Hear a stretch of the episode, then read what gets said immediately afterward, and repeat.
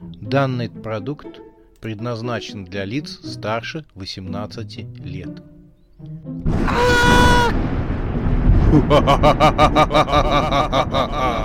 Пощекочи, нервишки. Напугай меня до смерти, пожалуйста. Глава седьмая. Ложа великанов.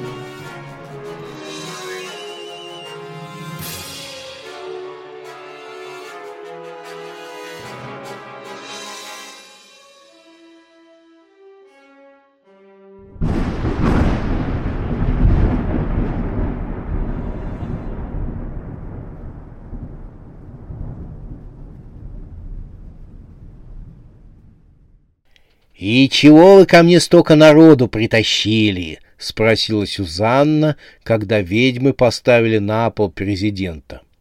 Одного из его телохранителей, пресс-секретаря в клетке и вечно улыбающегося креативного директора. «У нас что, намечается торжество?» «Бабули, я просила доставить одного старикана. Кстати, привет, папаша». Моя, однако, большая шишка. Шибко неспокоен, однако, что опять по тундре идти придется, — отозвался президент США. Моя, однако, ходить с экспедицией. Креативный директор выступил. Господин президент выражает протест по поводу несанкционированного похищения. Учтите, что вам придется сесть в тюрьму и на вас наложат санкции, потому что он продолжал говорить и говорить, и чем больше он говорил, тем сильнее его персона интересовала Сюзанну. «Как интересно!» — воскликнула она. Сюзанна отстранила американского президента в сторону и двинулась к говорившему.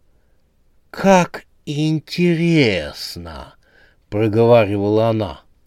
Уголки ее рта, и так широко раздвинутые, казалось, раздвинулись еще шире в дьявольской улыбке. Креативный директор перепугался. Он начал что-то путанно говорить, пятясь назад от ужасного создания, и даже чуть не споткнулся. «М -м, «Как интересно!» — продолжала приговаривать Сюзанна. «Что вы от него хотите?» — пискнула пресс-секретарь. Она испугалась своей смелости и нервно покусывала прутья клетки. Но Сюзанна подошла к креативному директору. По мановению руки невидимая сила подняла его над полом и распяла. Мужчина закричал, а Сюзанна продолжала осматривать его как некую забавную штуковину. «Очень забавно», — сказала она, — «и необычно. Ты почти как человек. Очень качественная модель».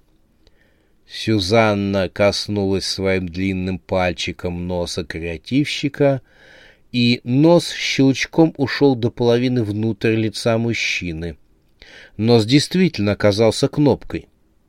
Лицо оказалось лишь крышкой, прикрывающей черепную коробку. Оно распалось на несколько частей, которые, словно лепестки цветка, разъехались в разные стороны. Внутри черепа оказался маленький человечек в черном саване с капюшоном. Лицо его было закрыто маской с белой цифрой один. Он сидел за приборной панелью с рычагами. При виде лица и черных глаз Сюзанны человечек закричал и попытался спрятаться под приборную панель. «Как удивительно!» — воскликнула Сюзанна и потянула палец к человечку. «Нет, ты этого не сделаешь, не имеешь права!» — запищал он. «Вот как! Значит, вы и есть иллюминаты, которые управляют головами людей. Мы, мы великие иллюминаты, ложа великанов, э, бойся нас. Мне? Вас бояться? Нас весь мир боится. Хм, конкуренты, стало быть. Значит, это вы накачиваете весь мир страхом и ужасом. Мы ведем мир к светлому будущему. Все люди тупые и глупые, ими можно управлять только страхом, — пищал из-за приборной доски иллюминат. Да вы у себя в ложе разума лишились, коли решили перечить мне. Что же, да будет так. Пусть вас всех покинет разум. И Сюзанна разразилась страшным хохотом. Иллюминат нашел в себе силы и ударил своей маленькой ручкой в перчатке по красной кнопке на приборной панели. Голова креативного директора вновь прикрылась лицом. С диким ревом голова сорвалась с плеч тело креативного директора и на реактивном двигателе унеслась вверх. Пробив потолок, голова улетела в небеса и взяла курс на тайное убежище иллюминатов.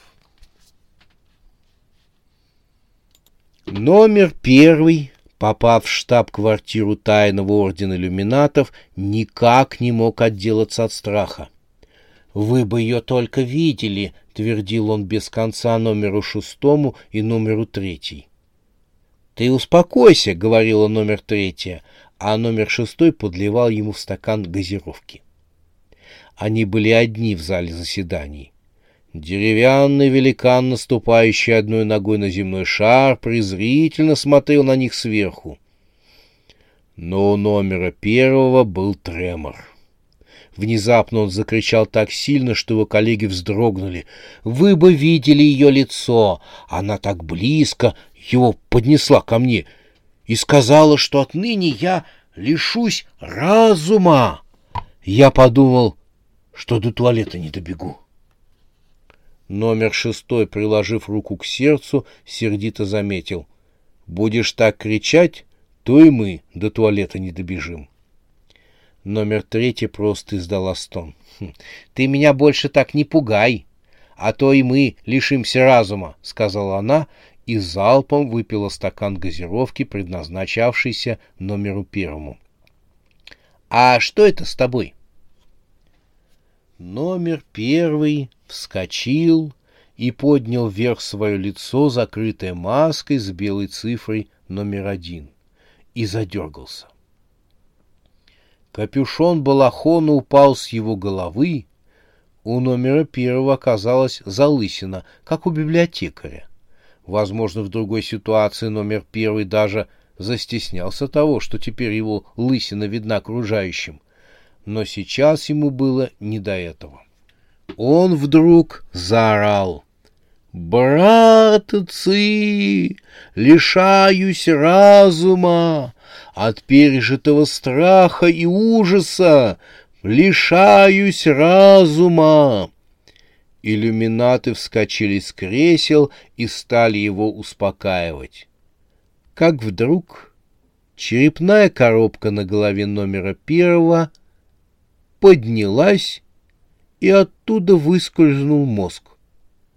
Он быстро огляделся по сторонам, как веселый хорек соскочил с хозяина и быстро юркнул в полуоткрытую дверь зала секретных заседаний иллюминатов. «Ловите его!» — в отчаянии закричал номер первый. «От меня мозг сбежал! Я реально лишился разума!» И он бросился следом за своим мозгом. Мозг смеясь и бормоча, резво улепетывал от него. Оказавшись в саду, мозг со скоростью белки взлетел на высокую березу и, свесив нервные отростки, стал покачивать ими, будто ребенок ножками, и насвистывать что-то из классики. Номер первый остановился возле березы. Здесь его и нашли номер третья и номер шестой. Они были экипированы для охоты на мозг. У каждого в руке по сачку. У номера третий для ловли бабочек, а у номера шестого для ловли налима. «Где он?» — тяжело дыша спросил номер шестой. Номер первый молча показал наверх.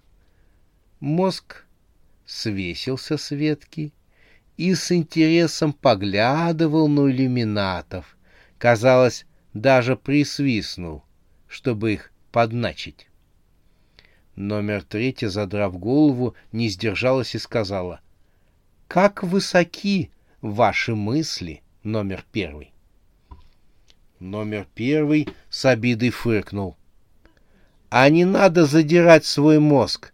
Тоже не смог уиздержаться, чтобы не подтрунить над главным номер шестой. «Хватит!» — заявил номер первый. «Я с вами с ума сойду!» От этих слов два иллюмината прыснули со смеху. Номер первый замахал руками. «Хватит смеяться надо мной! Я ума не приложу, что делать!» От этих слов иллюминаты захохотали еще громче. «Ой, прекратите! Вы что, не видите, что эта ужасная колдунья заколдовала меня? Она буквально лишила меня разума! Помогите мне вернуть мои мозги!» Давясь от смеха, номер шестой процедил. «Не волнуйся, Страшилла, Элли скоро придет и отведет тебя в изумрудный город». Эти слова вызвали спазмы хохота у иллюминатов. У номера шестой случилась истерика. Она повалилась на траву и судорожно забилась. «Ой, я сейчас умру!» — визжала она. Номер первый с кислой физиономией наблюдал за своими собратьями. «Убирайтесь отсюда!» — сказал он.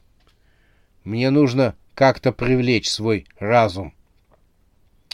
Весть о том, что главный утратил разум, от него реально сбежал мозг на дерево, облетело все тайное общество.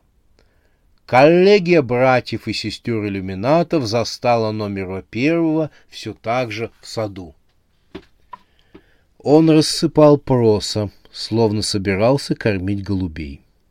Им он хотел привлечь внимание мозга, чтобы тот слез вниз. Для этого номер первый даже встал на колени и стал изображать из себя громадного голубя, который клюет проса и получает от этого процесса удовлетворение. Мозг, глядя на потуги номера первого, искренне веселился и прыгал с ветки на ветку. Совсем разум потерял сухим томаном прокомментировала поведение главного номер седьмая. «Оно так и есть», — сказал номер четвертый. «У него нет разума, его мозг висит на ветке и потешается над ним». «Вижу», — холодно ответила номер седьмая. «Я же не дура. У меня мой мозг, слава демонам, при мне, и никуда убегать не собирается». Ее слова вызвали некоторое беспокойство среди иллюминатов. «А если это заразно?» — сказал номер пятый. «Вдруг эта повелительница ужаса использовала заразное колдовство?» «Подождите, подождите!» — запричитала номер седьмая. Она была ответственна за распространение в мире слухов, домыслов и фейков, поэтому бурно реагировала на любые гипотезы. «Подождите, не нужно разжигать в нашей среде хаос. — А никто ничего не разжигает, — сказал номер восьмой. Но я, в принципе, согласен с опасением номера пятого. Вдруг наши мозги также сбегут от нас. Тут же был организован мозговой штурм, в результате было выдвинуто предложение всем надеть каски и с помощью изоленты накрепко примотать их к голове чтобы у мозгов не было ни малейшей попытки сбежать от хозяев. Номер девятый, до этого молчавший, решил было сказать, что это лишнее, и они перегибают палку, но сообщество иллюминатов, все как один, ткнули пальцами в потерявшего рассудок главного. Номер первый стоял с мандолиной березы и пел серенаду своему мозгу. Он умолял его спуститься, говорил, что все ему простит, и они заживут по-старому, по-прежнему. Качестве подтверждения своих слов он готов пригласить свой мозг на свидание, для чего даже принес круглый столик, на котором был ужин на двое персоны. В центре столика романтично горела одинокая свеча. Мозг жеманничал и кокетничал. Он то делал заинтересованный вид, то, наоборот, в упор не видел своего бывшего хозяина. В общем, делал все то, что делает хитрая девица перед свиданием, чтобы набить себе цену и повыгоднее развести своего возлюбленного. От отчаяния номер первый расплакался.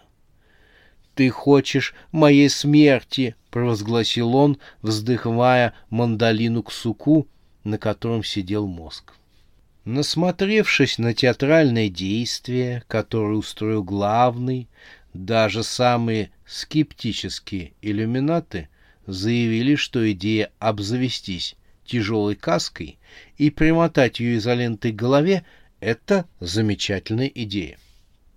Один особо активный выступил с рациональным предложением залить голову клеем вместо изоленты. Предложение было встречено ликованием.